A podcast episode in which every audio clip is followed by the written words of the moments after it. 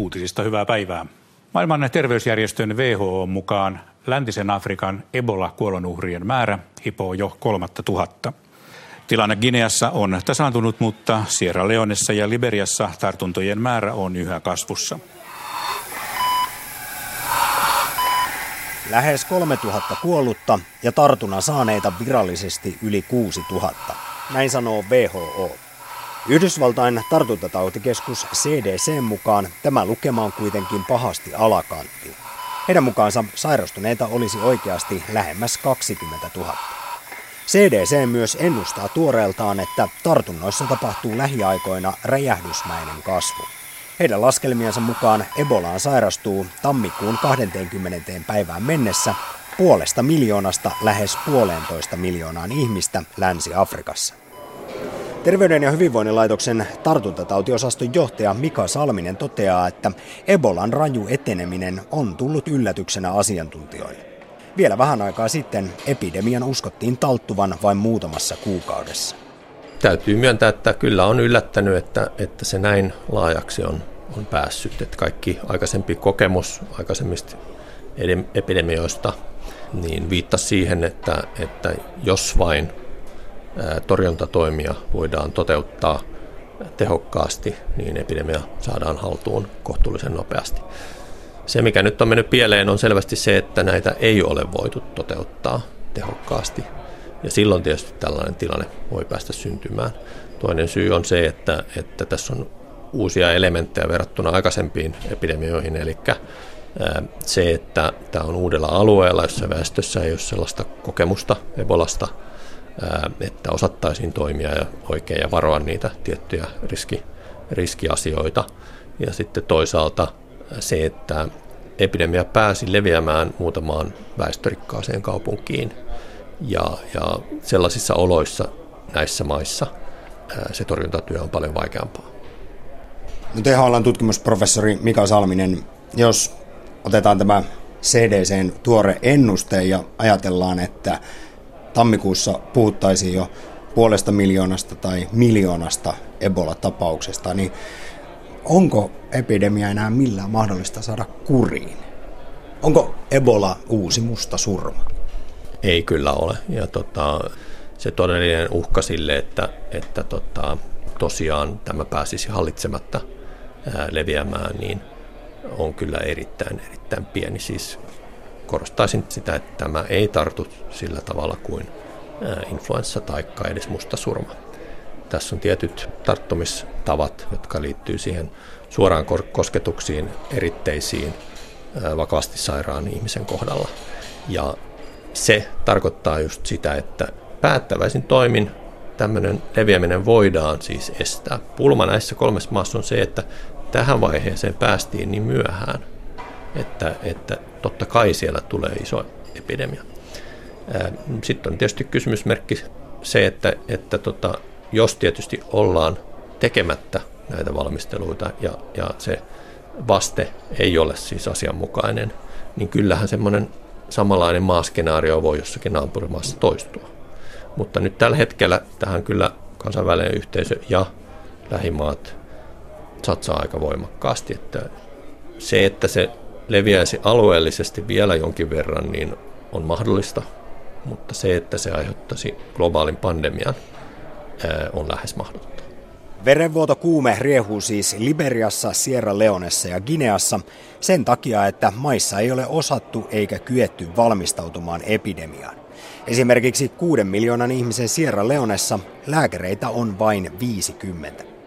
Näissä maissa Ebola-tartuntojen määrä tulee myös vielä kasvamaan merkittävästi.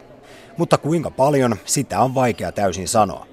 THLn tutkimusprofessori Mika Salminen kertoo, että esimerkiksi kauhistuttavassa CDCn miljoonaluokan ennusteessa ei ole otettu huomioon torjuntatoimien ja uusimpien kansainvälisten avustuspäätösten vaikutuksia. Arvio perustuu sen sijaan niin sanottuun hallitsemattoman leviämisen ajatukseen. Mutta entäpä sitten viruksen mutatoitumisvaara? Ebolasta on löydetty jo satoja eri geneettisiä muunnoksia. Vähän aikaa sitten myös Minnesotan yliopiston tartuntatautien laitoksen johtaja pääsi otsikoihin toteamalla, että Pelkona on Ebola-viruksen muuntuminen ilmateitse leviäväksi, mutta virologit eivät vain uskalla sanoa tätä ääneen. Mika Salminen. Uskaltaisin sanoa ääneen, mutta tämä on kyllä siis hysterian lietsomista ja, ja tota, tieteessä fantasian tasosta ää, spekulaatiota.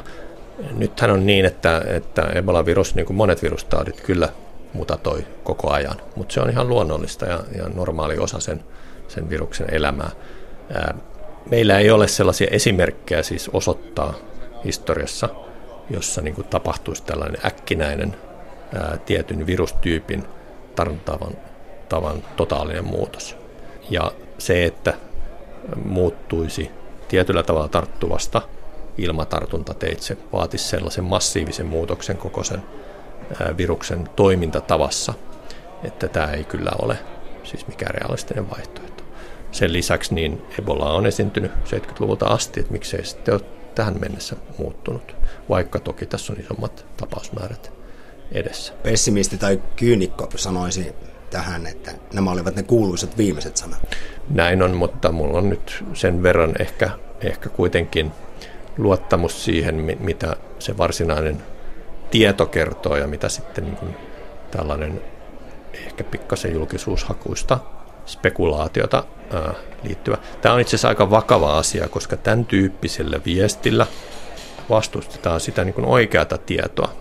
Et jos, me, jos me aiheutetaan tilanne, jossa väestö luulee, että tällä tavalla se tarttuu, niin koko se torjuntatyö voi romuttua.